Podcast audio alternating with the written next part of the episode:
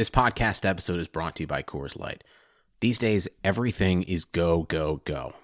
It's nonstop hustle all the time. Work, friends, family expect you to be on 24 7. Well, sometimes you just need to reach for a Coors Light because it's made to chill. Coors Light is cold lagered, cold filtered, and cold packaged. It's as crisp and refreshing as the Colorado Rockies. It is literally made to chill. Coors Light is the one I choose when I need to unwind. So when you want to hit reset, Reach for the beer that's made to chill. Get Coors Light in the new look delivered straight to your door with Drizzly or Instacart. Celebrate responsibly. Coors Brewing Company, Golden, Colorado.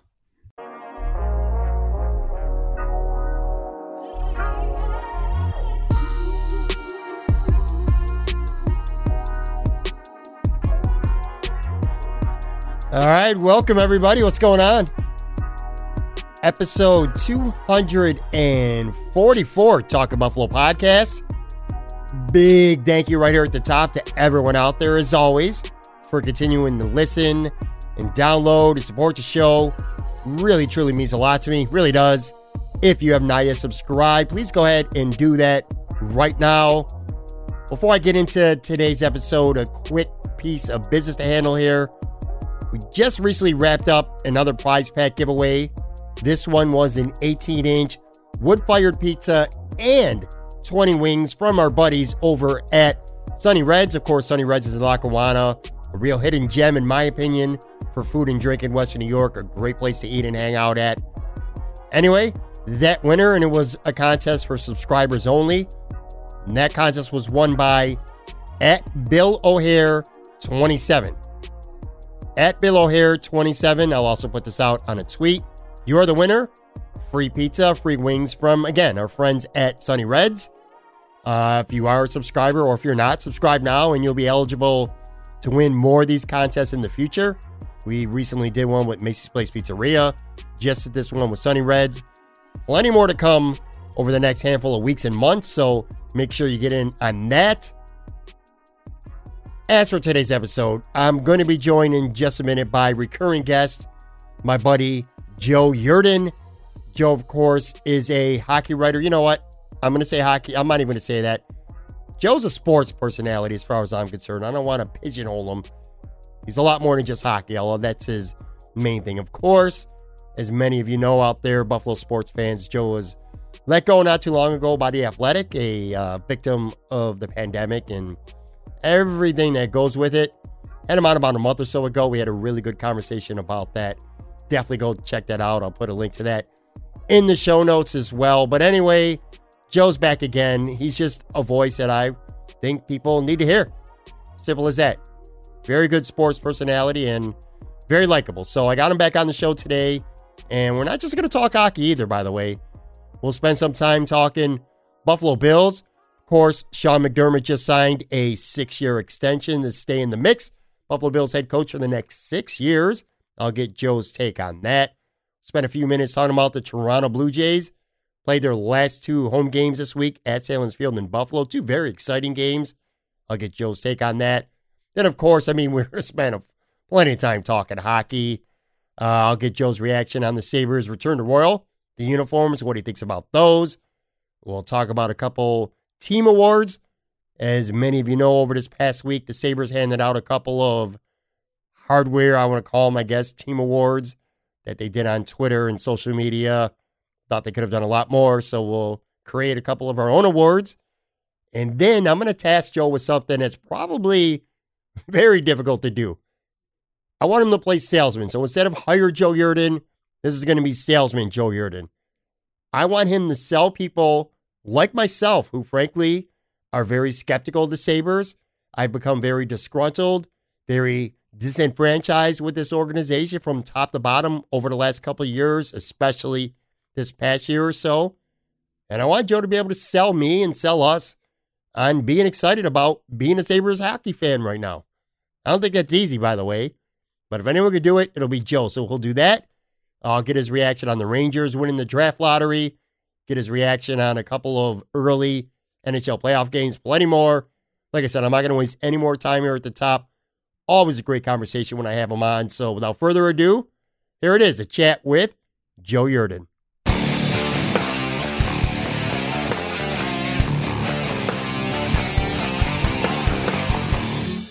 All right, I am joined right now by hockey writer and sports media personality. I feel like just saying hockey feels a little feel like I'm pigeonholing you, man. So Joe Yerdon, what's going on, Joe? How you doing, buddy? Doing good, Pat. Yeah, it's it's funny. Like people are always like, "Yeah, you're just a hockey guy," and I was like, "Well, you know, I I, I did cover Bills home games for like three three seasons, so I, yeah. I got I got some chops there. I did a baseball. One of my first stories with the Athletic was a baseball story on Vlad Vlad Jr. So like, I got some chops. It's just you know, ninety nine point five percent of what I do is hockey. So it, it's it's it's pigeonholing, but it's pretty fair. Yeah, it is. But all right, so let me say this too, right off the top here. Obviously, Joe worked for the Athletic. Uh, we're not going to rehash your account yeah. of that story. We talked about that last time you were on. I'm going to advise listeners if they didn't catch that episode to go back. It was episode 235, roughly a month or so ago. You had some canny comments about everything that went down. It was uh it's it's a great story and I'm going to put a link to that episode in the show notes here. But anyway, that aside, you're still like you're a popular dude, man. You're still in demand. I feel like I I know you just did a, a radio hit not long before we hooked up to, to do this taping. Which, by the way, we're taping this mid afternoon on Thursday. So let me start here. Let me ask you this. All right, what does it mean to you to to see a lot of fans? You know what? Not just fans, but also your peers and your colleagues clearly in your corner. You know, like that hashtag hire Joe Yerdon. It's a thing I see on Twitter a lot. Some of it's in good fun. Some of it's very serious too. You know, like people people like you, man. They support you. So you know, so many times sports media personalities out there they're gone for whatever reason from wherever they work, and you never hear from them again, and no one seems to care. Definitely not the case with you, though. So, what does it mean to you to feel and see that support that you get from fans and from colleagues? It's it's crazy humbling, honestly, because if the, if there's if there's a there's a bad part of my personality. It's that I, you know, when I do stuff, I, I don't really know.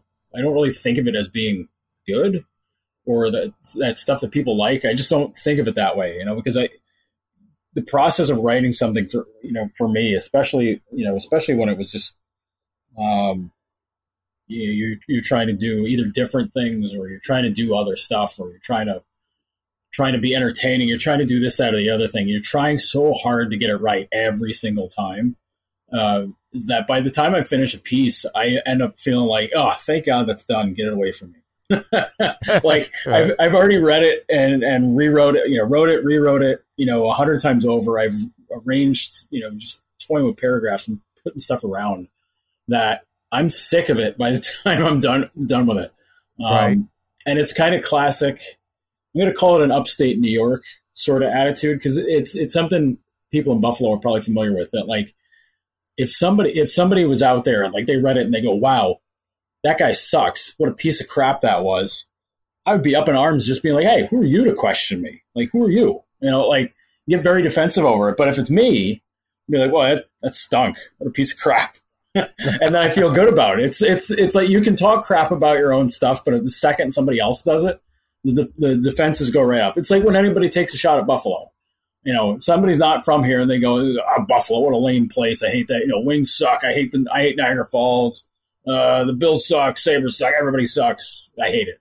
Well, people lose their mind. It doesn't even have to be that harsh. It could just be the, the most mild of slights. And everybody's like, hey, you can't say that. We can say that. You you can't say that. So it's um it's a weird provinciality, I guess, with with my own work. But um, it's it's always incredibly flattering when somebody's like, "Wow, I really like that," or they're sharing it around and they're saying, "Boy, I love that. This is really good. You should read this." Like that, I'm, that always blows me away every single time. And it's not even like I'm not even just like blowing smoke up your ass about this. This is totally just like every single time it happens, I'm just like, "Wow, people like this. Okay, that's awesome. I, I you know, it's thanks so much for sharing it with others. Like that's that's always my response. It's it's forever being thankful to have that. I I always told people that if I ever got to you know, to a level where I was a celebrity, like an honest to goodness celebrity, I'd either be I'd either be the most accommodating or I'd be the most private person ever. Like if paparazzi was trying to chase me down, they'd either never get a photo of me or I'd be running up to them and taking pictures with them. So it's, it, it, I guess it would depend on the day, but, um, but yeah, like anytime somebody busts out that hashtag and I'm very guilty of favoriting it anytime I catch it because um, it just means a lot. It just means a lot to have people supporting me. That's that's great, and that's that that's something that that keeps me keeps me involved, even though I haven't written something in over two months now. So right. it's um it's really cool. It's really cool that that that that people are are that either boisterous or they or they're that thoughtful about it. That's that means the world. You know, it's really interesting as you were talking. You said something that really resonated with me, and I never really thought of it that way. When it comes to Buffalo, you could fight amongst each other. Like if, like you said, if we're both Buffalonians and we're sitting in a bar and we could say this and that about our own city, you know, it's dirty, it's this, it's that, it's whatever. And then when an outsider comes in and starts bad mouthing the city, it's like you put aside your own differences and uh, you know, attack that person because you're not going to let them get away with that. That is absolutely the way Buffalo works. And I kind of sort of didn't really truly understand that until you just said it. And it kind of just sunk in with me, especially now that I'm not, at least currently, I'm not in Buffalo. But yeah, man, that is so true. But yeah, dude, social media has been pretty good to you. I mean, not perfect. It's not perfect for anybody, but it's pretty right. good to you. And I have a, I feel like I have a legitimate love hate relationship with how I approach and how I feel about social media because it's look when you do what I do or what you do, it's very important. It's critical, man. It's the way to get your work out to the masses. It's the way to keep your name in that news cycle. It's instant news. Like when something happens, like for an example, today, and we'll talk about this in a minute, Dion Dawkins signed a four year extension with the Bills. I knew it literally within seconds after it happened. So there's a lot of good things about social media. Like on Facebook, I belong to a couple podcasting groups. Sometimes I have some technical questions and I'm always on there and finding out information. So there's a lot of good uses, but there's also the horribleness of social media, and I know you know this as well. The the downright nastiness, the the disagreements get very personal. Like with this presidential election, without us either of us needing to take sides on which way we're leaning or any of our viewpoints on it, it doesn't matter because regardless of what side of the fence you're on, you see it every day.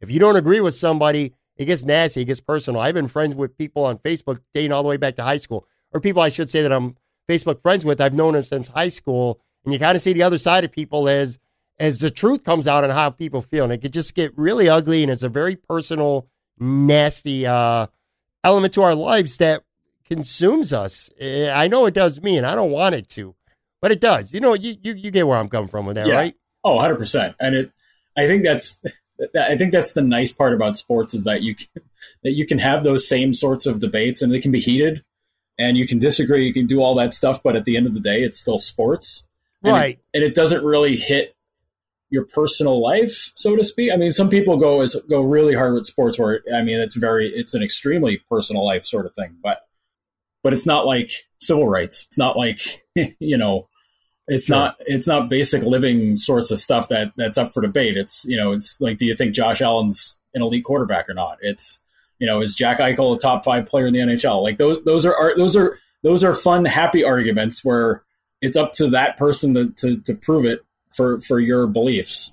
Um, it's not necessarily the same when it comes to uh, more decidedly extremely serious topics like like that. So it's um yeah, yeah. I I, I, th- I think I think sports is basically like the um, it's basically like the training ground for for trying to deal with with those sorts of arguments and, and, nastiness. But um, but I know Very like true. like what you're talking about with uh, you know with using Twitter or Facebook to to kind of promote your work and, and to do things and you know you're gonna have people that come out and, and say things and it, it always killed me to see to see people and you know, a lot of times these are people that I know or you know other people in the business where you know that they're searching their name to see what other mm-hmm. people are saying about them and like to me that that puts me down like an anxiety hole and a depression hole that like I don't need to search my name. I don't if somebody's going to talk shit about me behind my back, let them. I, yeah. I don't need to read that, man. Are you kidding me? Like I my my brain is fragile enough that I don't I don't need to have it thrown directly into my face. like I, I, I literally never need that kind of trouble to to like to go and look for it. Like yeah. People want to say that my writing's crappy or this, that, or the other. Have fun. Like say it. Please don't tag me in it. Please don't. And if you're like a big, you know, fan of my writing, don't snitch tag. I literally never want to read that. I don't know. That's that's another part of like being a celebrity is that somebody you know talks crap about them and somebody's like, oh hey, let me tag uh, let me tag Joe Yerdon in this to read this this crap you're talking about. Like, no, please don't ever do that. Like, if somebody wants to say bad stuff about me, let them say it, and like, I literally never need to read it. That's a very tough part of being in the sports media. I would assume for somebody like yourself, or pretty much for anybody. You know, when a, when a young person is growing up and they get interested in getting in this line of work for a living, I feel like you know it's easy to give advice on all the do's, but one of the one of the biggest things is somehow, some way, you have to develop a uh, the ability to not really, I don't want to say not care, but not be affected by what other people say and think. And I'm in the same boat as you. I, I desperately, I know people will say whatever they're going to say, but like, I don't need to hear it. And I don't want to hear it because it probably does have an effect on me. Maybe one of my weaknesses is that I have, and I don't know if it's a weakness, but it, maybe it is in this game, this sports media game, but having thin skin. You know what I'm saying? Where I, I don't need to hear that. That's kind of one of those underrated, low key things about getting in sports media that that more people should know about. That hey, man, you better have uh, really thick skin or uh, find ways to to not look up your name, like you said, because it, look, we're human beings at the end of the day, and you work on something, and when the feedback's not good, it can be hurtful. You know? Yeah, and something that something that I've always stuck to, and it's probably not very sound you know, when I, from a mental health perspective, is that anything somebody says to me that they think is going to hurt me cannot hurt me as much as what I can say to myself. Like I'm very harsh self critic on a lot of stuff, probably to a detriment.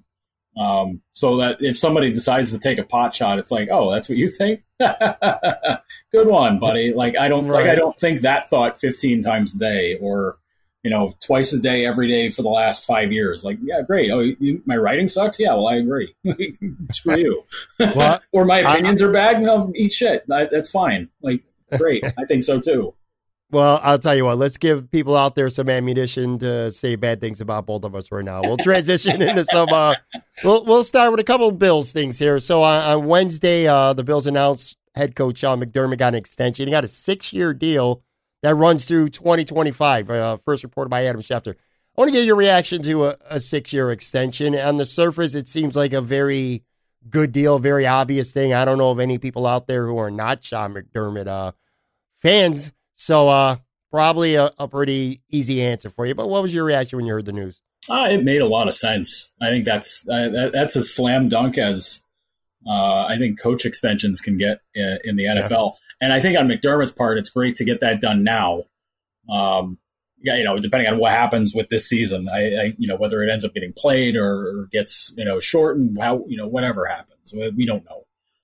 But it, I mean, this season, it, for the first time in like 25 years, the Bills are like the prohibitive favorite to win the division and to go far in the playoffs. And hey, you know what? if he's got the team on the brink like this, either this either the deal works out great and you've got him you've got him locked up for for years to come, and the Bills are about to you know get, you know get on a really hot run here for a few seasons. That yeah, that's a great deal.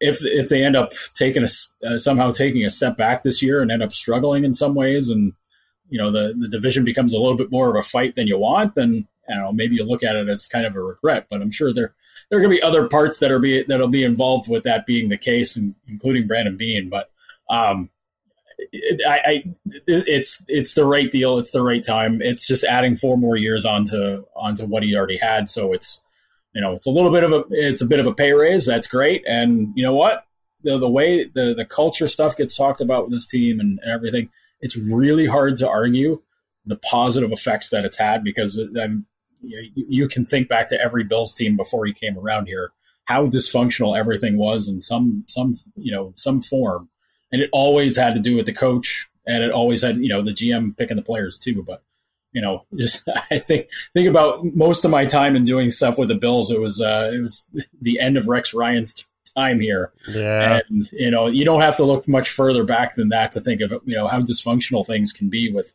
with a coach that doesn't really seem to get it or is too proud to get out of his own way to do things. So it's it's a it's a really solid move. It's just it seems like a lot of the stuff the Bills are doing these days just makes sense. Like it's not great, you know, it's not gross overpays. They're not doing anything that's too too flashy, too crazy. They just it, everything seems to come from a common sense perspective. Yeah, I, I feel like NFL reporter uh, Field Yates had a tweet that I feel like really summarized it well. He said in the 16 seasons prior to hiring Sean McDermott, the Bills had just two winning seasons and never made the playoffs. In three years, he's led them to the playoffs twice with two winning seasons, built an incredible culture, and helped lead a defense that has been one of the NFL's stingiest. Here's the question. Now, you've covered hockey, you've covered other sports too, but that word culture, when you hear that, he says he built an incredible culture. Some people put a lot of stock into that. Some people think it's an overrated term. Where do you fall when it comes to that? When it comes to building a culture, how important that is with your head coach? I think culture means more when it's when it's opposite ends of the spectrum, either teams that win a lot or teams that lose a lot. Because if you lose a lot, uh, chances are the culture is not going to be that great because everybody's sick of losing. Uh, but when you win a lot, the culture is great because everybody's happy. It's it's it, culture is just another word for for te- overall team happiness, as far as I'm concerned. Because I, you know, I, that's where like things that, like in baseball, like I, I can think of was it? You know, one of the Josh Beckett Red Sox teams that won won a title, and it was like the culture there was poison, but yet they were still able to win a World Series. Yeah, you know, and you know with John Lackey and Be- and Beckett and those guys, it was just like all those guys were just titanic assholes, but they still won. Right. Um, but like, it, I think in football it means more because you have such a huge team first off. I mean it's you know it's 50 53 55 guys now. And if you got a large a large number of those guys not you know not feeling it, well, it's going to be really tough because if they're all on one side of the ball, that side of the ball is going to be a, a mess, and if it's on both sides, then boy, you're you got a you got a lot of stuff to try to dance around, and and and that's that's a lot of minds to try to try to not step on, and that that's a that's a big thing to me.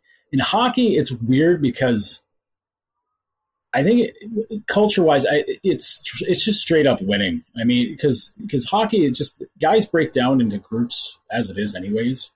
You know, like yeah. not not everybody's going to be good pals, not everybody's going to be good friends there, but uh, but as long as everybody's pulling their weight and they're doing their job, then I think everybody's okay with that. I think that's that's one where the, the inter team discipline comes comes more into play because if somebody's just totally dogging it, and if you don't have a powerful leader in that room to to kind of call you know to call out bullshit when it's happening that's when things get really bad. Or you know if you if you have a really young leader and i'm not you know kind of you know winking and nodding to any of this when it comes to the sabres it has nothing to do with that but right. um, but it went you know if you've got like a like a room that where the leadership dynamic is really off and nobody can really call each other you know can call things out when they happen that's really tough because uh, you need somebody that can that can balance all that out or you know kind of be like a Michael Jordan and just be such a such an alpha male in there that nobody wants to get on that guy's bad side, so everybody just stays in line. You know, like that's that, that that's kind of the way some teams have to be like that. Like the best player has to be so good that they can just be so in your face about stuff that everybody's just kind of like, listen, if, it's the old like if mom ain't happy, ain't nobody happy. In this case, like if that guy ain't happy, ain't nobody gonna be happy here. So let's just let's just do things right so this guy's just not such a huge dick. That why do I don't know why. And again, you said it. It is not directly reflective of the Sabres whatsoever. But as you're saying it, I don't know why Jack Eichel's image just kept popping in my mind. Maybe I'm wrong. That's all right though. the other big news with the Bills, literally just minutes before we started taping, is the left tackle Dion Dawkins signs a four-year, sixty million dollar extension. I looked it up. For the moment, he's that puts him like seventh among left tackles in annual salary. But soon enough, a year or two into that deal, because this is an extension, it'll be maybe slightly middle of the pack. I thought it was a nice deal, a good team friendly deal. Here's the question I got. As opposed to Dion Dawkins, I'm pretty sure we'll come to the same conclusion.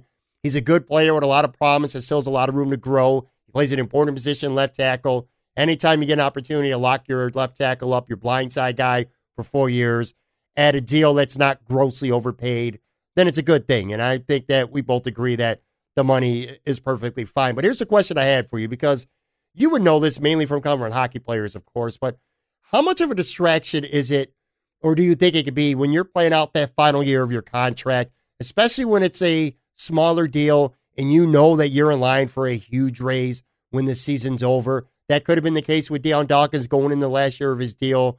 But, you know, when you're going into that last year, these guys are human, man. It has to weigh on their mind somewhat about this being a business. And uh, to be able to have that taken care of before that season is a good thing. But that's got to be a distraction if you're playing out your final year of a contract, would you think? I think it's different for. I think it's different for older players than it is younger guys because younger guys sure. are just like you know whatever. I'll I'm still coming back. I'm still going to be, you know, they still want to get paid. You know, right.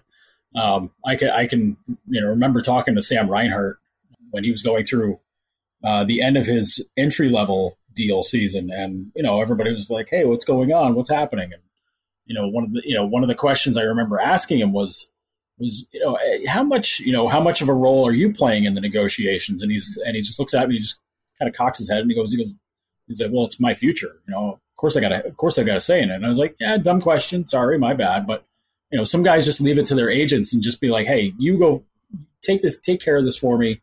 Here are my parameters. Get it done this way."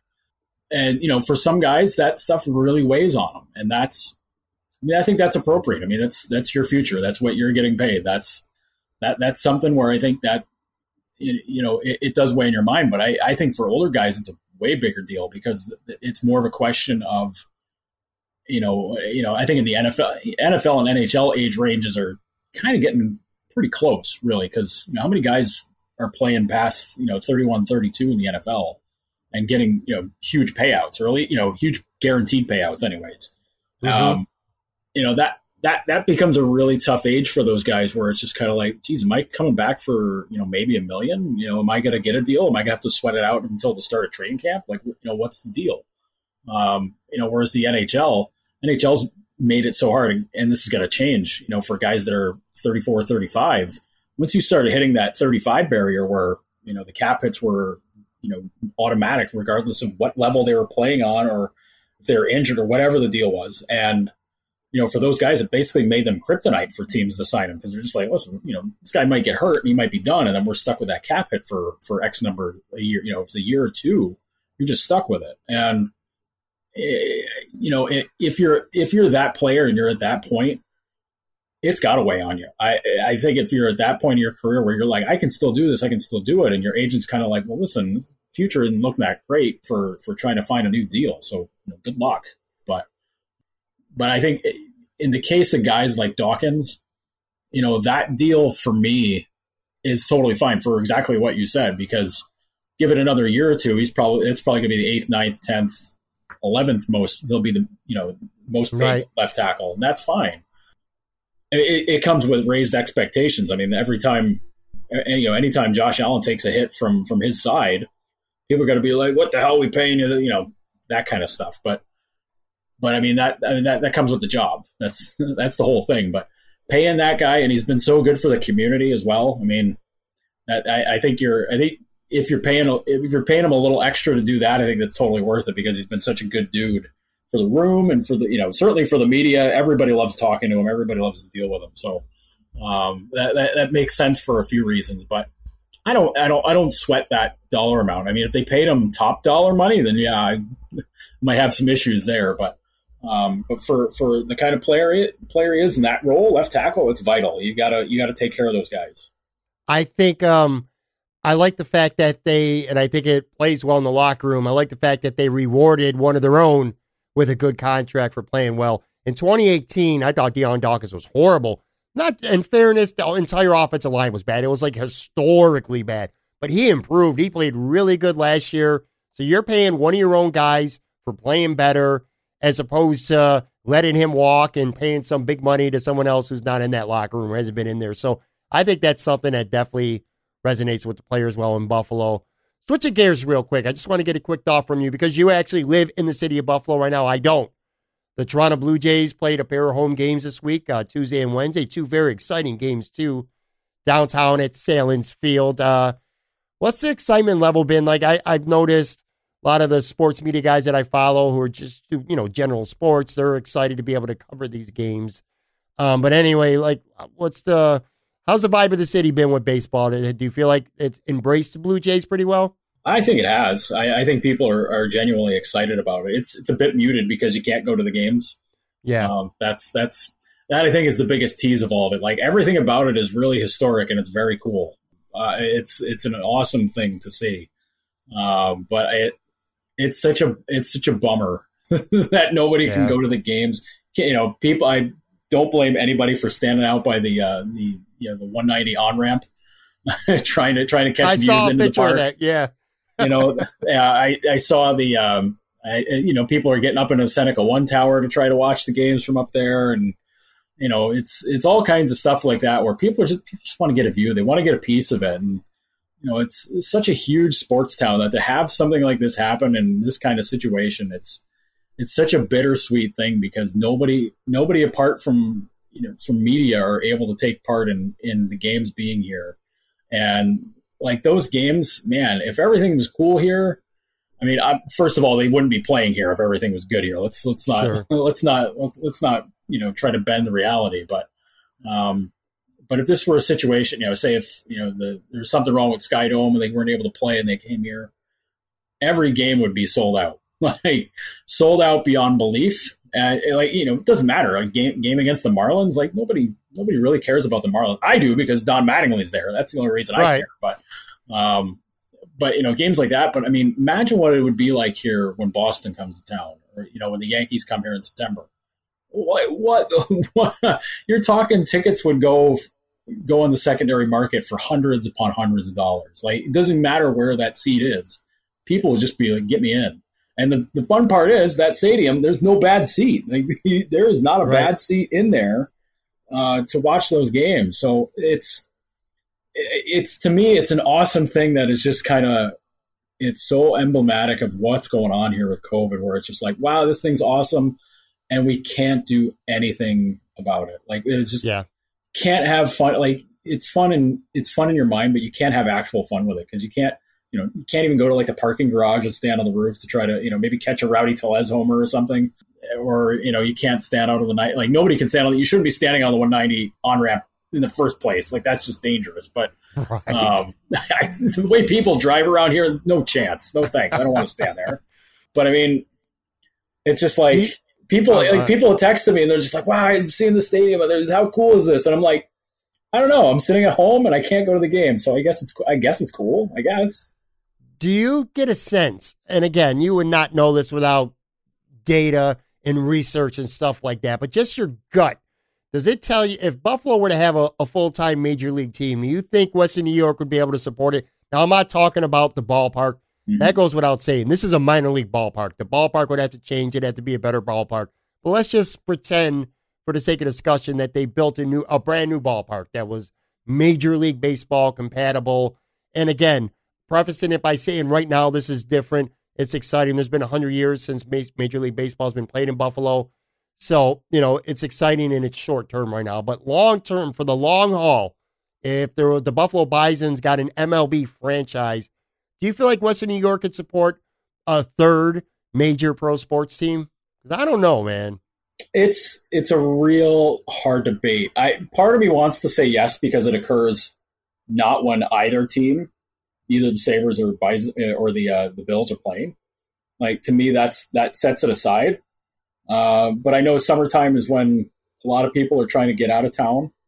Uh, people want to go on vacations. They, you know, if people are going to get uh, season tickets for for baseball here, like you know, you're you're breaking those up with other. You know, you're doing like I, I can't imagine one person paying all that money to go to every single every single game and just saying Yeah. like, "Yep, this is what this is what my spring through fall is going to be."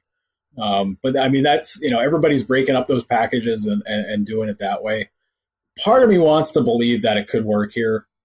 And, you know, it's not that Buffalo hasn't tried before. They tried in the 60s uh, when the Expos got it, and they tried again in the 90s when the Rockies and the Marlins got got teams. And, you know, that's, you know, I, I to me that, you know, when they didn't get it in, in, ni- in 1990, was it? When the Rockies and Marlins? I think it was 90 or 91.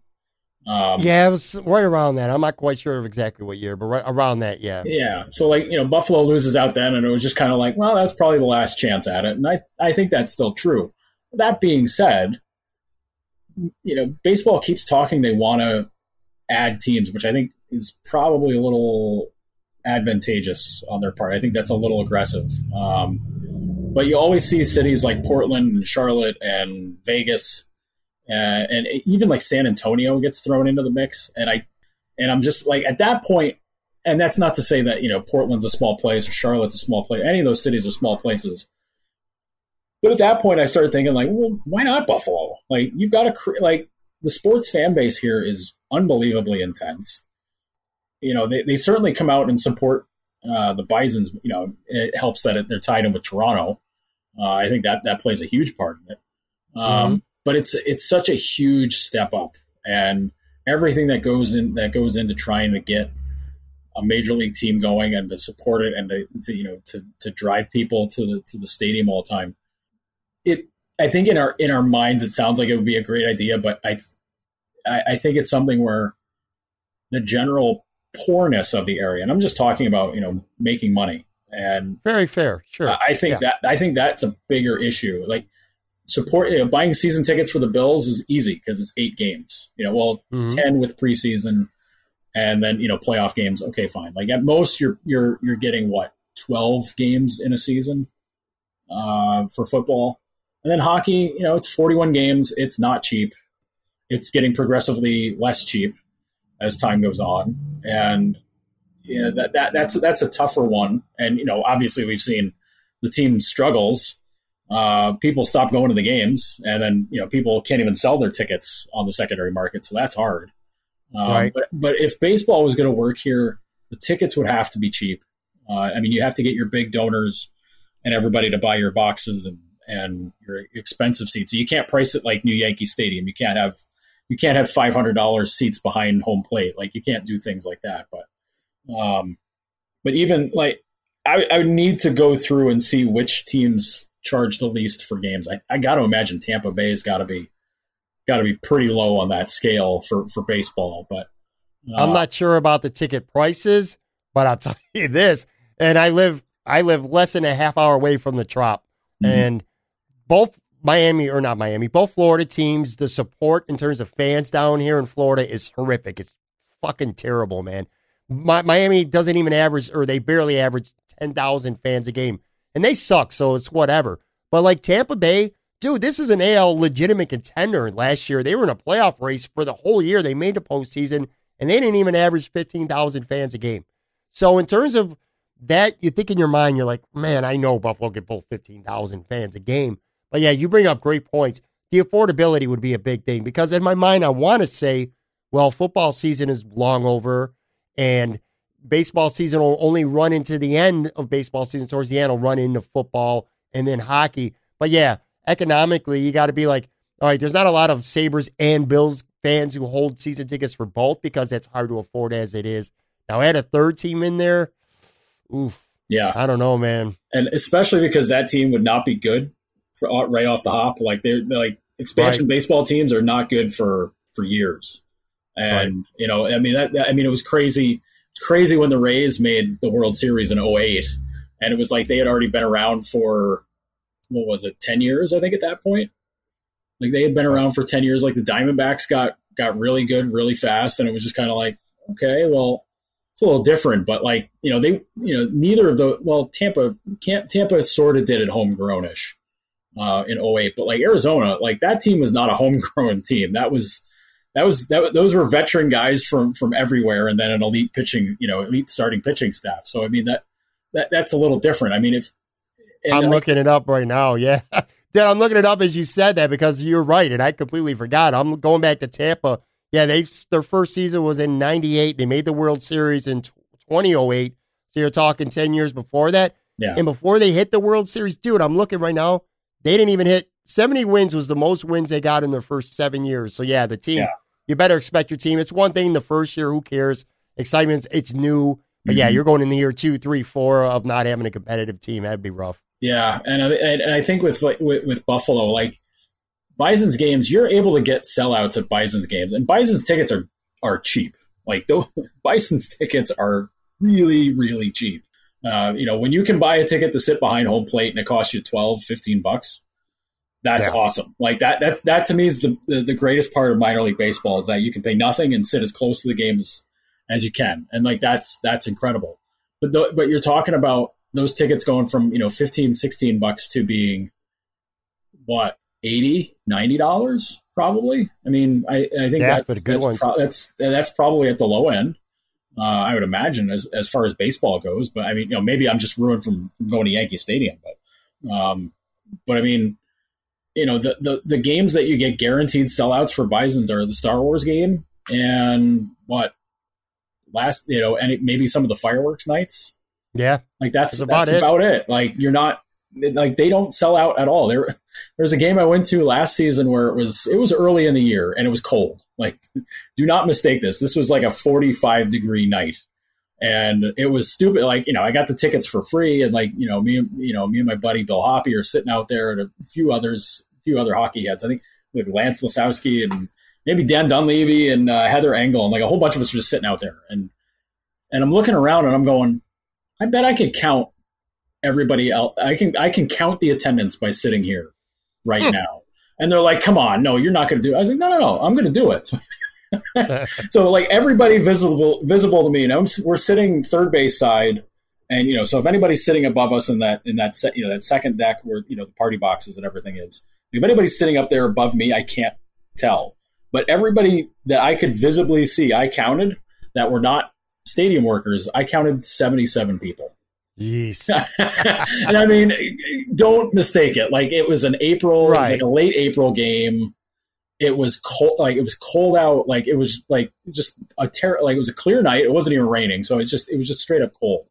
But I mean, seventy people at a game, man. Like yeah. you know, now if you're if you're if you're doing Major League Baseball and like if you're pulling in a Rays crowd, you're talking about like a Rays crowd where they pull fifteen thousand. The Bison's do that twice a year and like that's their best crowd of the year. So mm-hmm. if you're mm-hmm. going to jack the ticket prices up and you're going to play 81 games, man, like yeah, you, you got to do a lot of goodwill and you got to do a lot of outreach and you got to get like you know camps and you know baseball school like all sorts of stuff around baseball leagues. Just paper the stadium, try to get investment, and just try to figure it out from there. It's that would be really hard. I, as much as great as it would be, as fun as it would be, as much as I would love having Major League Baseball in this town, uh, that would be really hard.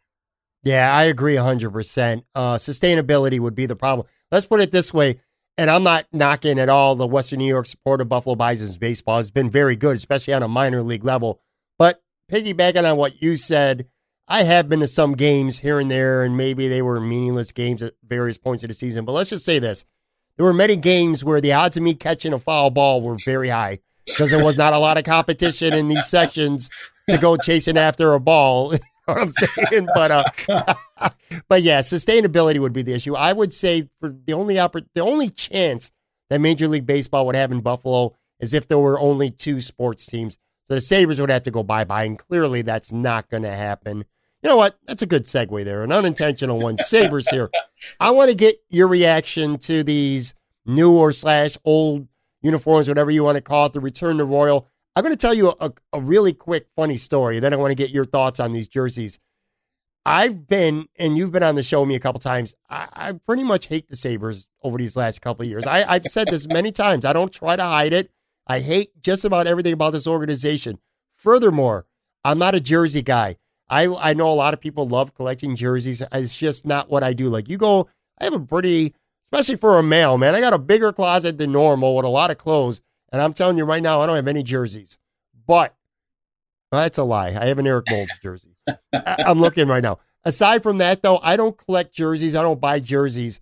Something about those jerseys that I saw earlier this week ignited me, man. I got excited. I don't know why I did, but I did. I got excited and I find myself going from hating this team to wanting to go buy some of their gear right now. And I'm being dead serious too. It's crazy. But anyway, your thoughts, man. What did you think about them?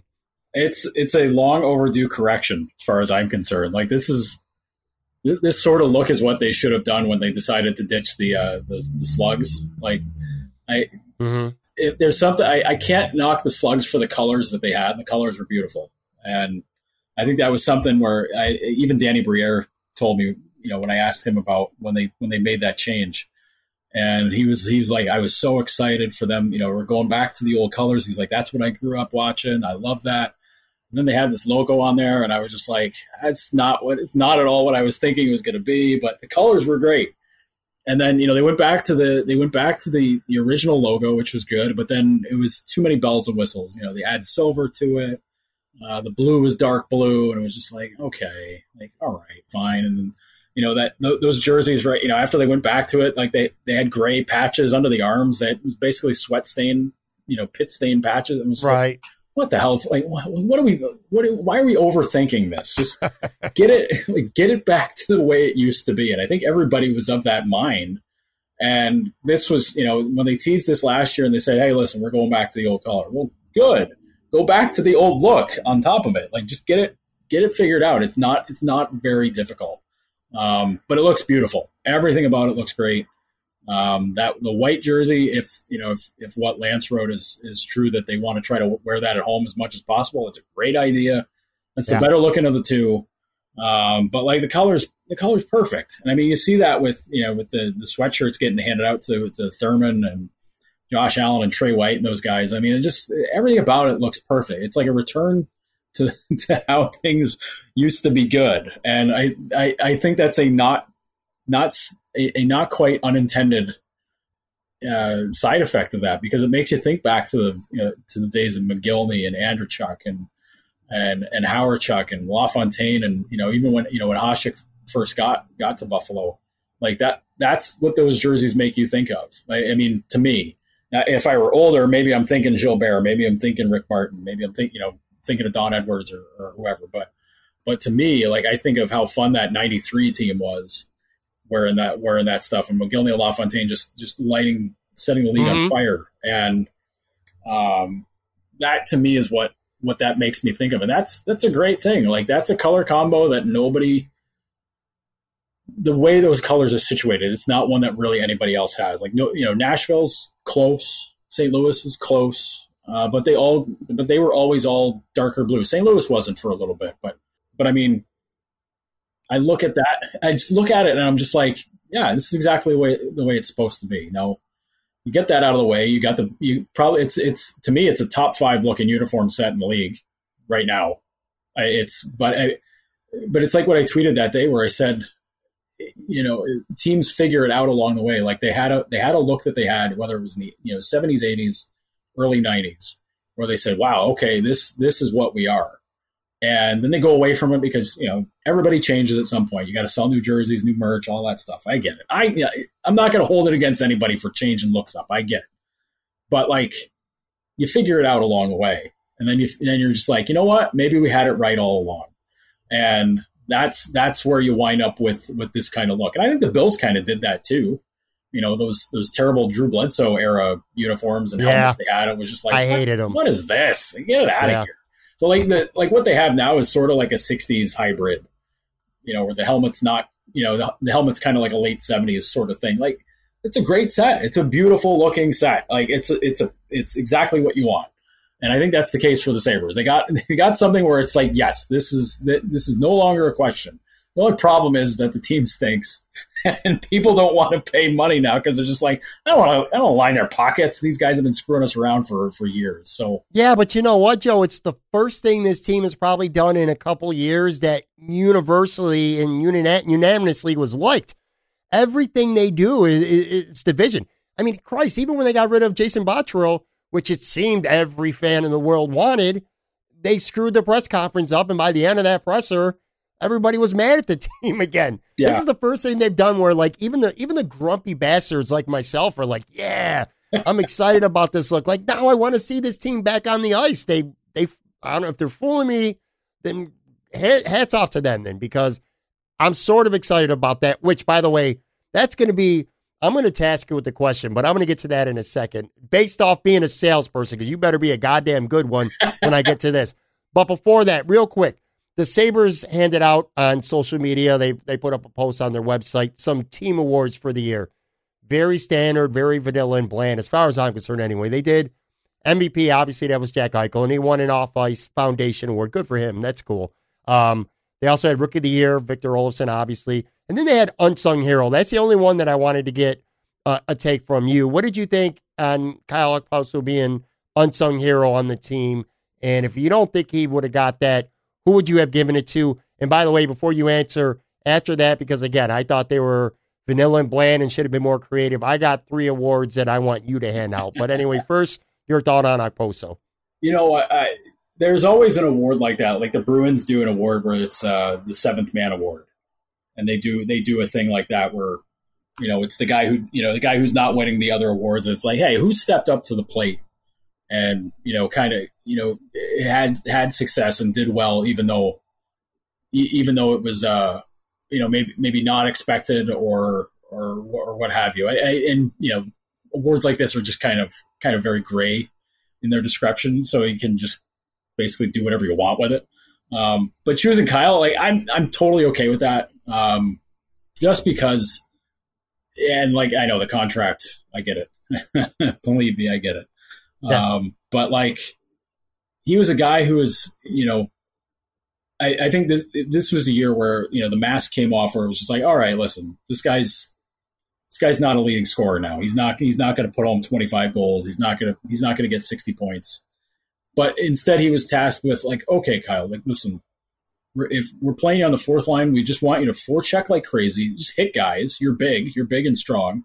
Hit guys, and just kind of wreck shop.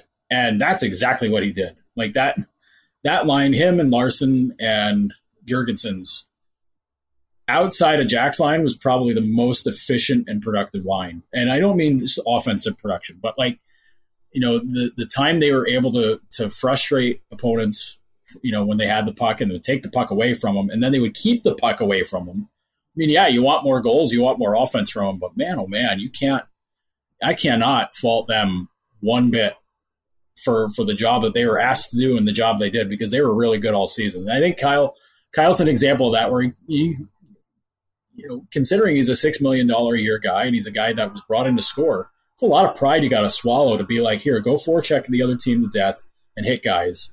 If you get goals, great.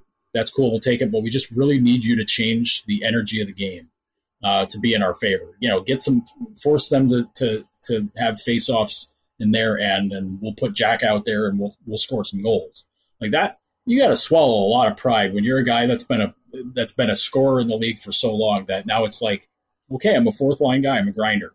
Like that's a lot to ask of a guy. And I think for, for Kyle, he relished in it. I think that that was the biggest part for me was that he, you know, he didn't throw an attitude about it. He could have just, you know, had a, had his pride step in front and be like, no, listen, I can still score. I can still do this. You better put me either put me on Jack's line or you put me on that second line and let me go to work. And it's right. like, if that's the case, then I don't I don't know if he's I don't know if he's he's effective at all in that case. But uh, for what he was asked to do, if there was if there was a guy that I would have and I'll never argue anything over Kyle. If there's a guy that I would have given it to instead, it would have been Larsson.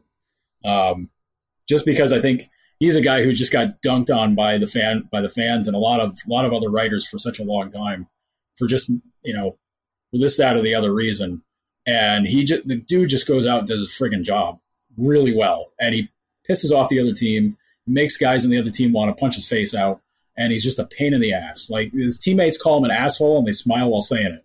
Um, yeah. So I mean, like, there, there, there's roles for guys like that, but I think in Kyle's case, unsung hero, like that's totally fine. Like the dude just he lifts the other guys up in the room. Like he's such just such a class dude. Um, that I totally get it. Like I'll never take that away from him at all. Like that's that's a award where I totally get it. I know I'm totally dunking on every single reason you had for not giving him that award. Well, um, that's fair. But um, but in my perspective, like it totally made sense.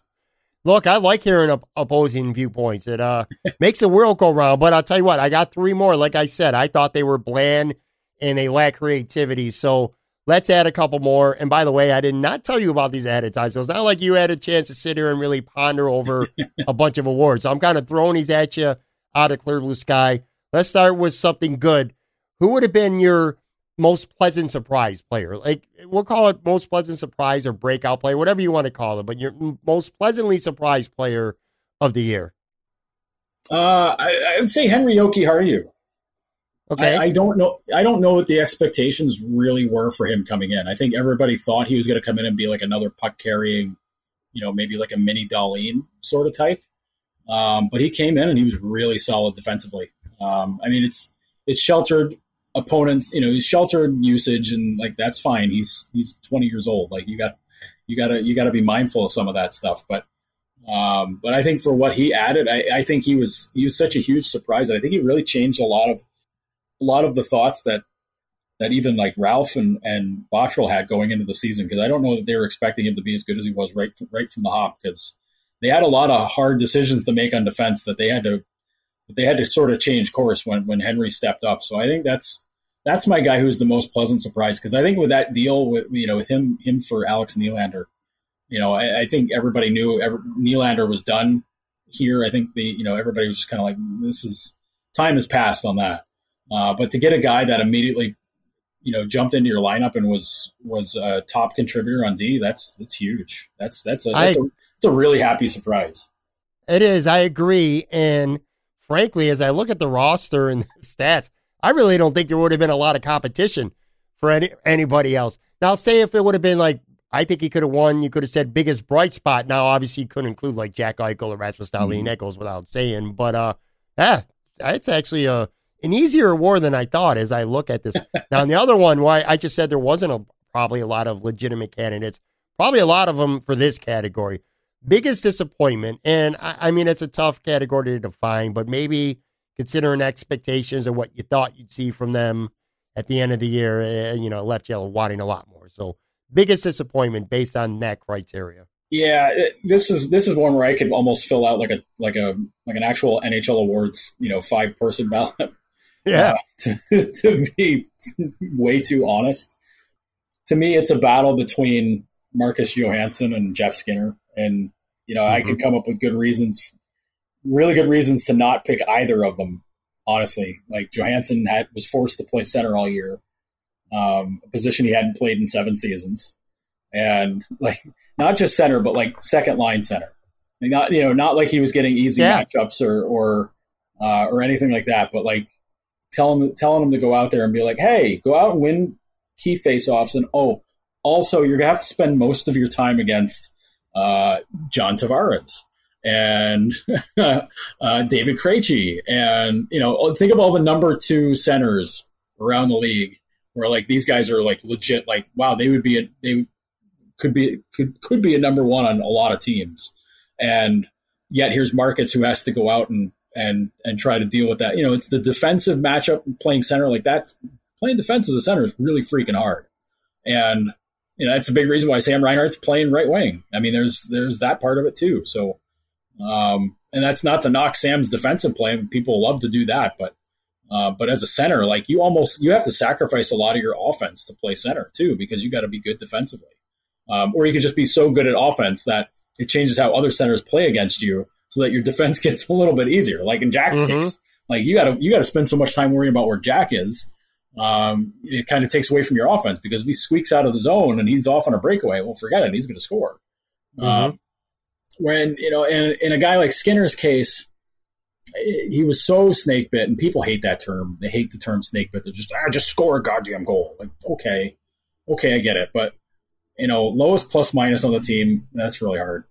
You know, he he didn't he didn't score uh, any power play goals. He didn't really get a lot of power play time. First off, uh, which is which is bonkers. But um, but I mean, you know, minus twenty two. He only scored fourteen goals, and he started heating up when things got shut down. So maybe he cracks twenty if they finish up the season. You know, he got hurt for a little bit, but it was just like a it was it's the it's the total statistical you know regression to the mean thing. He shot so far over his head percentage wise last year, where he was he was like 20, 20 to twenty two percent at one point, and then he got remember he got ice cold at the end of the year. Everybody thought he could score fifty, uh, and then he needed to score two in the last game of the season to get to forty uh, because he went cold for like sixteen games you know, or something like the end of the year.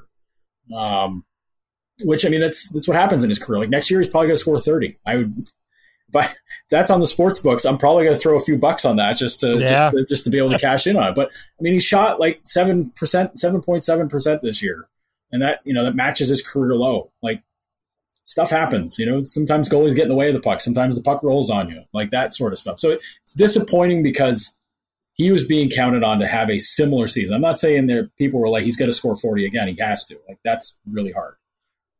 But you know, put up 30, like that's a that's a pretty regular season for him. But you know, he's still this is more damning of the of the team, but he was still fourth in the team in goals with 14.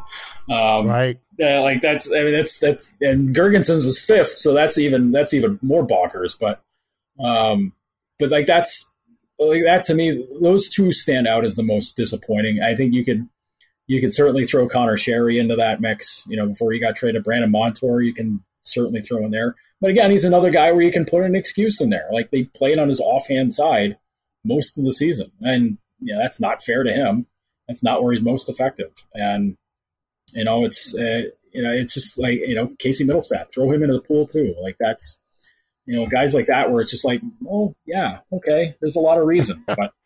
There really is. There's a lot. But I'm telling you, you could do a top five. You could do a top five ballot and and, and go from there. But Carter Hutton even, too. Like, but I was just going to say him. I apparently, he couldn't see the puck him. half the year. So great. You know, if he played decent, the Sabres. Well, they might not be playing today, but they would, at least would have been playing in the bubble at some point if he just played decent a couple more games than he did. Not even great, just even decent. If they yeah. won, if they had won one more game, turn one of those L like a regulation loss into a win, they're probably in the bubble. Yeah, that's the killer. That's the killer part. Or if they play that last game against Montreal, if they beat Montreal regulation, they're in. Yeah, like, it's, it's, it's so many man. like razor razor thin edge stuff to be the twenty fourth best team. You know, yeah. like that's that, that's how that's how low the bar was set, and that's why it's totally why Jason gets fired. I got one more for you. I'm going to call this one the uh, the guy stuck in the mud. Okay, this is going to be a guy who you're not any he's not any better or he's not any worse than he was a year ago. He you still feel the exact same. You didn't really learn anything about them. So somebody who's stuck in the mud. That'll be the last award we do. Might as well name this one the Rasmus Ristolainen Award, I guess. That's not the first guy I thought of though. Who did you think? Take. My first one is actually Ullmark. Okay. I don't I don't I don't I'm not sold. I feel the exact same way right now that I did before the season. I'm not sold on him being a number one goaltender in the NHL whatsoever. I know he's a number one goaltender in this organization, but I'm not sold on him being a number one in the NHL at all. But at the same token, I don't think he stinks either.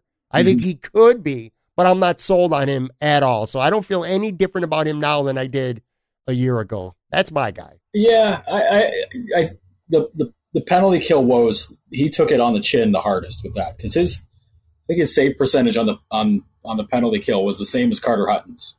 Like they had the exact same, which yeah. tells you everything you need to know about how bad the PK was. That both goalies who were distinctly different had distinctly different success all season uh, had the same and the same exact you know efficiency of stopping pucks on the PK. So uh, yeah. I mean, Ullmark was he was still nine fifteen. That's still that's pretty good, but he was over nine thirty not on the PK. Like that's it's top ten that's in the good. league. Yeah, top, that is know? good. So I mean, you know, Ralph got gets so frustrated, you know, about the PK saying, "Oh, it's an easy thing to pick on." Well, yeah, yes, it is. It was extremely bad. The only team worse was Detroit, and they they made the the Tank Sabres look, you know, decent in comparison. So right. Um, so that's not that to me is not that's not the boat you want to be sailing in. Like that's that's a boat that's that doesn't have a bottom to it. So um, but to me, you know, Ristolainen, it's the same thing. Like he's great on the power play. Like he gets points. He's he's got a good shot. He does a lot of really good things, but also he's not great defensively. He's got you know his the good instincts that he had are long gone now because he he had to play on such you know dog shit teams and play a lot of minutes for him That you know he developed all these bad habits that it's really hard to shake them off. You know, at least at least this year, the, I stopped seeing him do you know, the chip it off the glass and ice the puck move that he used to do constantly. Drive me crazy where he's, you know, doesn't have anybody around him, but all he knew was, oh, dump the puck, get it out. Like that, like that was choice A, B, and C in, in, in the playbook for him. So he, he stopped doing that at, at least predictably this season. So that's, that's good. But, you know, it's for every good thing, there's at least two bad things. Or, you know, if he has a game with three good things, then there's still one bad thing that really sticks out. So, um, to me, he's just he's just kind of he is who he is, and, and, I don't know if that's fair to say he's stuck in the mud, but you know the good the, the good the good and the bad kind of neutralize each other. So he's it just he looks really average, and when you're paid five and a half million dollars a season to be average, that's it's not great. Yeah, I hear you, man. All right, so here was the deal that I was talking about earlier. Instead of being hashtag hire Joe Yerdon, I want you to be hashtag salesman Joe Yerdon. I want you to sell me or any skeptic out there why it's okay to be excited about Sabres hockey next season. Now, let's pretend the organization tabbed you and your sole job, that's it, is to sell hope to skeptics like me. Sell me hope on why the Sabres can and will be an exciting team going forward. Well, to me, it starts all with Jack Eichel. Like you, we saw last year, he, he was going to be a 40 to 45 goal guy last season. Um, he took so many steps last year, and he was the absolute, you know, like, as somebody who is representing the team here, I can't, you know, really condone the T-shirts that said "I'm only here to see Jack," but um, that's a really good reason to come and buy a ticket because he's that good. Um, that, that, that to me, he's reasons one, you know, one, one, two, and three in a top in a top ten list of of reasons to go to to be excited about the team. He's that good. Um, you know, people have been waiting for him to make that to make that leap and to to really look like the guy. Well, you didn't think he looked like the guy last season, I don't, I, I do not know what to tell you um, about it. You know, like that. That's that that that's an issue I can't fix, even with with the with my most sleazy car salesman style. Uh, I can't I, I, can't fix you thinking that Jack Eichel isn't all that he's cut out to be. He's very much right. Um, yeah. I I would also put it on Dahlin. You know, this is easy picking the guys that are you know top one two picks, I, but I the way Dahlin played after he got after he got concussed in Tampa um, was exactly what you want to see from him. He, he, was more defensively responsible, but he was doing way more with the puck. He was he was taking charge, and my hope there is that you're going to see him absolutely be the number one defenseman next season. I think that's that that's that's something to be excited about because he's a guy who can score you you know 15 goals and he can also take care of things defensively and help spur the offense forward. I think that that that to me is is a huge reason to be excited. And um and I think from there that, that then I got to sell a little bit of hope to you. I got to I got I got to say, hey, listen, Dylan Cozens is coming, and he's going to be exciting. You might have to be a little patient, you know, with him because he's going to be a night, you know, nineteen year old kid trying to play in the NHL. Like you got to you got to have some patience there. But the way he played in Lethbridge, the way you know he was, you know, co-player of the year in the in the WHL. That kid's exciting. He's got speed. He's got you know he's got size. He's you know he's getting bigger. He's going to be a really exciting player, whether he's playing center or he's playing right wing.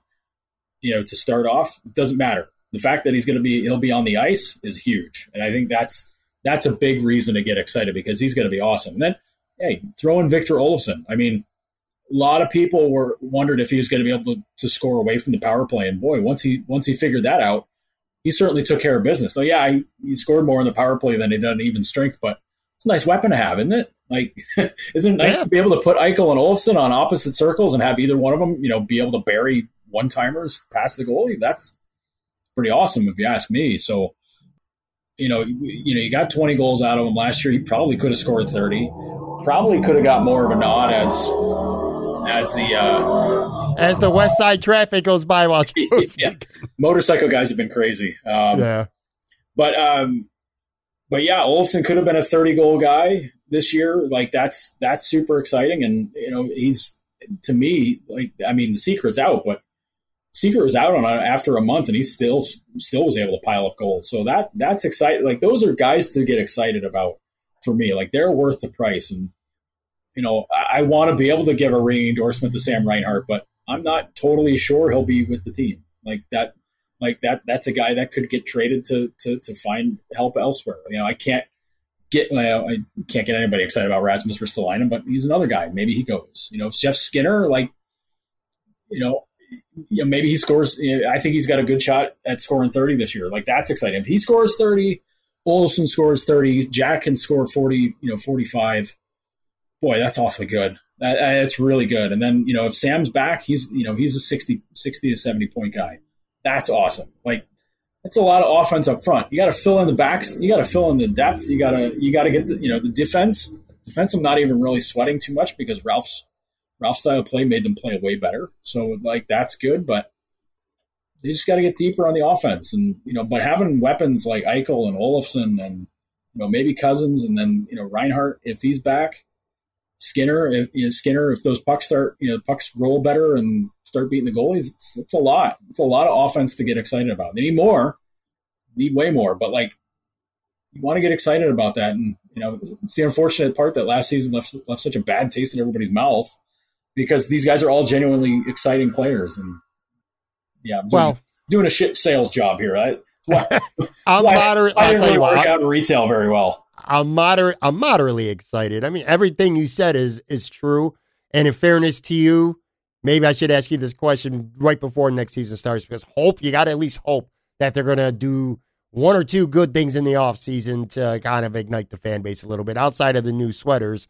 But uh, Yeah. yeah. So I'm moder- I'm moderately excited. Everything you said is accurate. Before I let you go, I wanted to get your reaction. The New York Rangers won the NHL draft lottery, and uh, what were your thoughts on that? You happy about that? Is that uh is that something you wanted to see or no?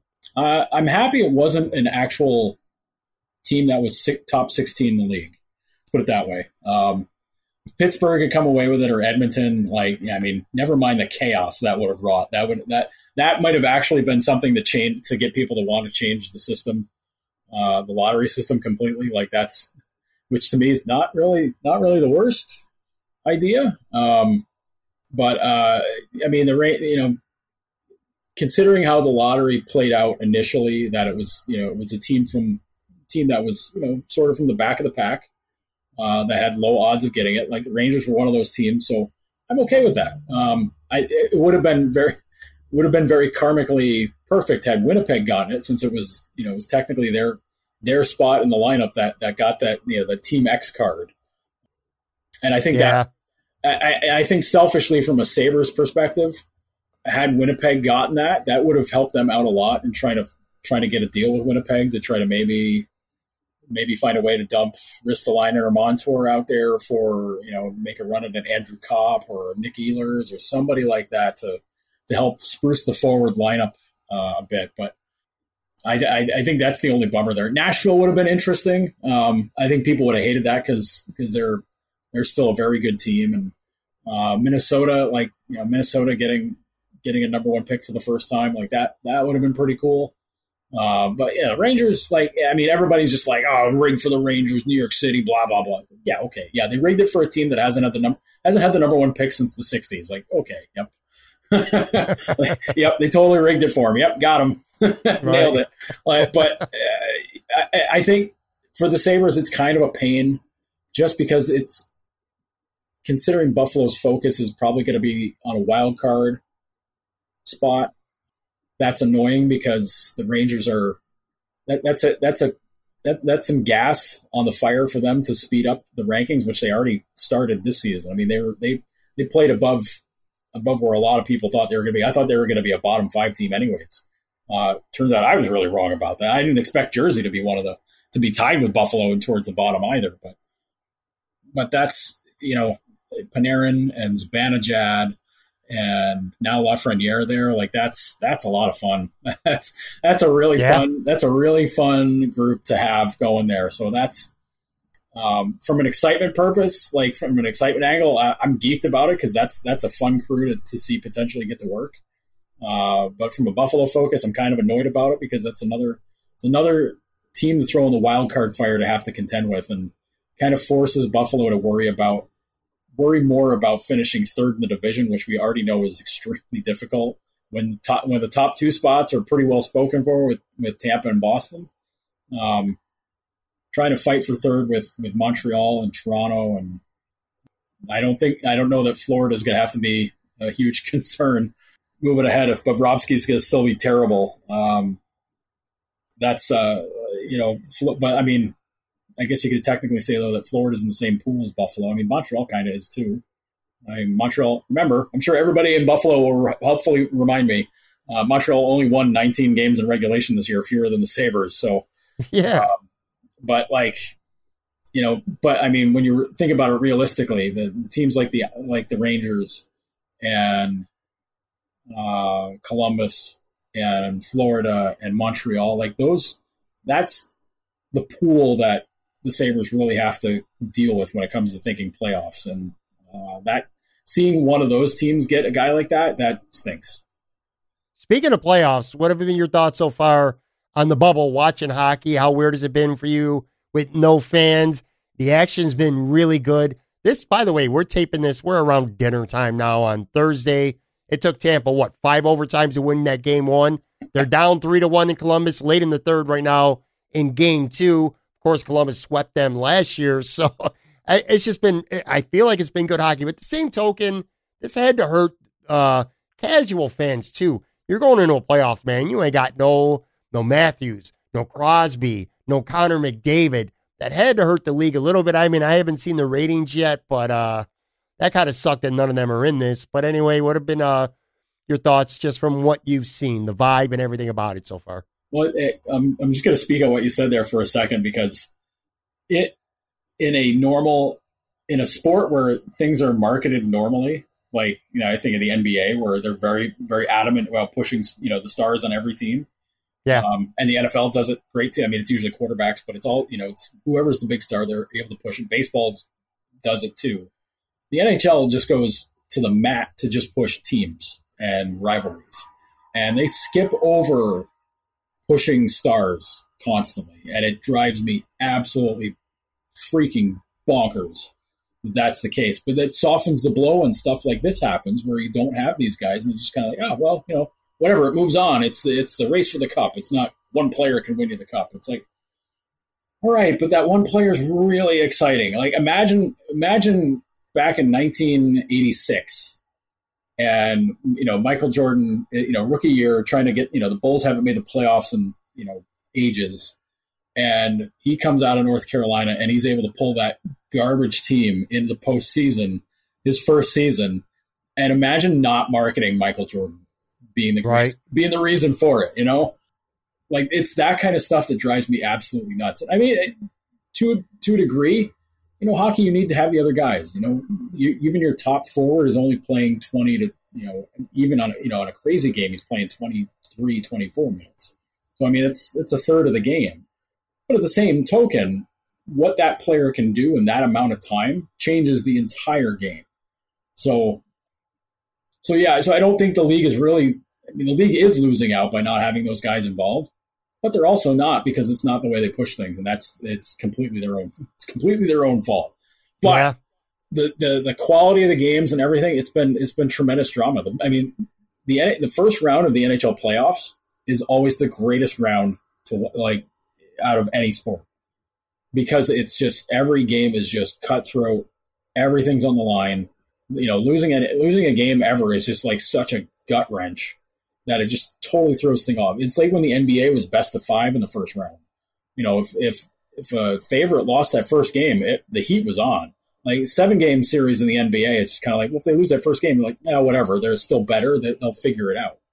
Um, that's why you don't really see those upsets anymore. That's probably why the NBA did it. Like see, seeing Seattle get knocked off by Denver back in what '94 didn't really do mm-hmm. a lot of favors, even though it was great for Dikembe. Like that, you know, that's an iconic scene. But um, but Seattle had all the hype. But um, but in the NHL's case, like they, you know, there's so many different narratives that you can push with it that it's you can you can lose that. It's you can lose those those high star teams, and you're totally fine. Like they they can survive that because it's the team aspect that gets played up. And I mean, we saw it last year with Columbus sweeping Tampa in the first round. Like that was shocking. Like that's that's probably the biggest first round upset ever in the NHL. I mean, I'm talking like you know, when Detroit lost to San Jose in 90, 93, 94 or whatever it was, you know, at least that was a seven game set. Like they, you know, that was seven games. That was, that was pretty desperate to get swept, to get swept out by the, by the bottom team. Like that's crazy. That was crazy that that happened. But Tampa didn't have anything to play for for, for two months and Columbus had to fight tooth and nail just to get in the postseason. So I, I get it, but but I'm getting way off, way off the map on this. It, it the, the hockey's been great, and I'm and I'm honestly happy to see that. Now, I didn't really doubt it, but um, but doing things the way they did with you know the playing around the round robin for here we go the West Side Sirens. I can stop for a second. I love it. No, no, no, no. Okay. Let, let let those sirens play, baby. Okay. It reminds um, me of being back home. um, Oh boy, like they're not coming. To, they're not coming to your house, are they? No, no, no. I live around the corner from the firehouse, so I'm I'm fine. All right, um, go ahead. but like uh, you know, having the round robin for the for the top four on each on each side, and then the play, you know, the play in, you know, the qualifying round stuff. That was the best way to give them a preseason that mattered. You know, like that that got everybody's legs back into it. Like if the first couple of games for like at least the round robins were terrible. Like that, those were not those were not very well played, not very good games, and you know, and I think uh, some of those teams kind of suffered that in the in the in the actual qualifying rounds. I mean, Edmonton just looked I mean, Edmonton and Chicago both had both have awful defenses, and they both very much look the part. And it was just a, but it made for fun fun hockey to watch because it's yeah, like, boy, yeah. these teams stink, but also they're scoring tons of goals, and that's great. But it, to me, the the more fun part of that is you know the teams that got knocked out is how are teams going to overreact to it? I mean, Pittsburgh already fired their whole coaching staff aside from Sullivan, so that's a hell of a move. You know, watching how teams over over adjust to getting bumped out after being off the ice for four months and then and then losing a playing round like that's that to me is like is like ultimate ultimate NHL nonsense waiting to happen. Like I and that to me makes it more fun, but also it just it kind of exemplifies how dumb people can can get when when you know pushed up against the wall like that. All right, so last question. I'm going to put you completely on the spot here. When it's all said and done, and let's assume that things can hopefully continue to go well in this bubble and there's no interruptions. But when it's all said and done, give me your Stanley Cup pick. Man, um, I'll, I'll, be honest with you. I haven't really thought about that at all. um, and you know, I it's hard for me to get away from Boston and like because I think Boston is just like the, it's such a well put together team. They made their own road more difficult with the uh, you know with you know getting bumped down to the four seed and having to deal with Carolina in the first round. But but I mean, there's no home, there's no home ice advantage at all. Like getting last change is great, I guess, but you know you're not getting a lift from the crowd, and to, to me, that's when talent really gets its chance to shine. Talent or uh, talent and commitment to systems, and Boston has that in in numbers as far as I'm concerned. So I really like Boston from the East just because I mean that that team is just filthy. Okay. They got the be- they got the best line. They've got they've got great defenders, and Rask is Rask is really good in goal.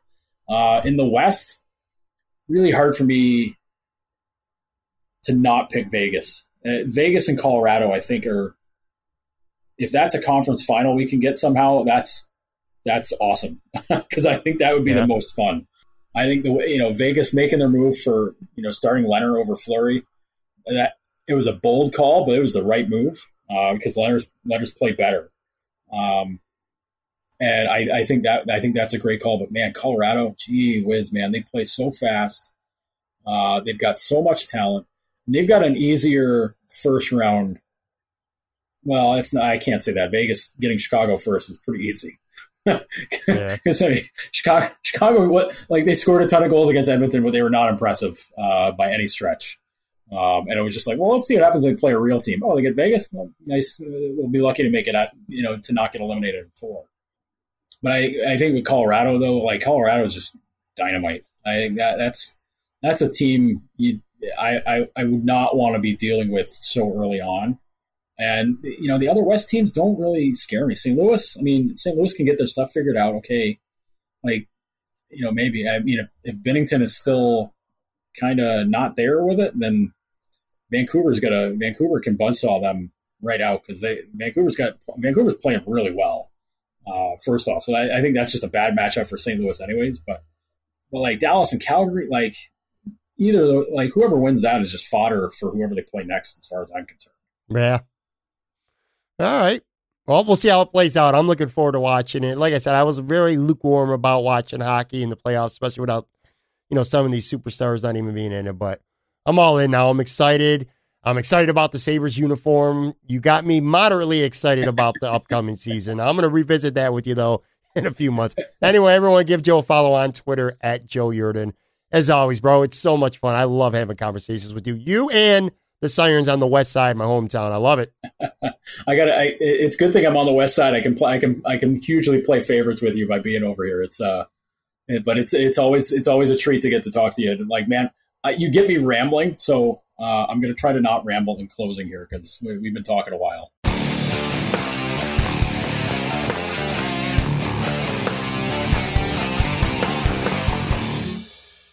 All right, boys and girls, that is going to do it for another episode. Very big thank you again, my man, Joe Yerdon. Hashtag hire Joe Yerdon. I love Joe, man. I cannot wait until he's with somebody big in the sports media again. So deserved. Love that guy. Anyway, thank you very much, Joe. Also, want to thank today's show supporters 26 shirts, Audimute, Sounds Assured, Coming up on the podcast next Tuesday, I'm going to have Bruce Nolan. Of course, Bruce is the host of the Bruce Exclusive, part of the Buffalo Rumblings podcast network. Some of uh some of the best shows I've ever had on this podcast have been with Bruce, so I'm very excited about that. And I don't want to give away the topic. It's not going to be a Bill season preview. We're going to do something at least a little bit different. Pretty cool. So make sure you check that out next week with Bruce. If you have not yet subscribed to this podcast, please go ahead and do that right now subscribe, rate, and review, all that fun stuff. It only takes a minute to do, and it really helps me continue to grow this podcast exponentially.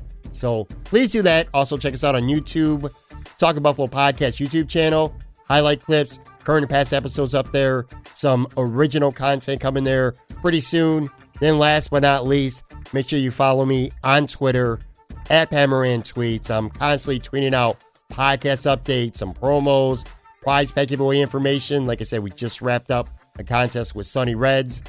All kinds of stuff on Twitter. I'm there all the time. At Pat Moran tweets. Again, I end this the exact same way every time because it's the most important thing to me, and that's an opportunity for me to thank you, the listener, for checking out this podcast. I know that there's a trillion podcasts out there, so many quality Buffalo Bills podcast, just those alone. So I know the competition's out there, a lot of good shows and you're locked in on this one, especially if you're listening to me right now. And it, it means a lot to me. It really does. I'm, I'm very humble and I'm very grateful and appreciative, and I don't take that lightly. I promise you that. So thank you very much for listening. Have a good weekend. Stay safe. Do the right thing. And uh, we'll be back. Brand new show, Bruce exclusive. Bruce Nolan next Tuesday. I'll catch you on the flippity flip. Bye.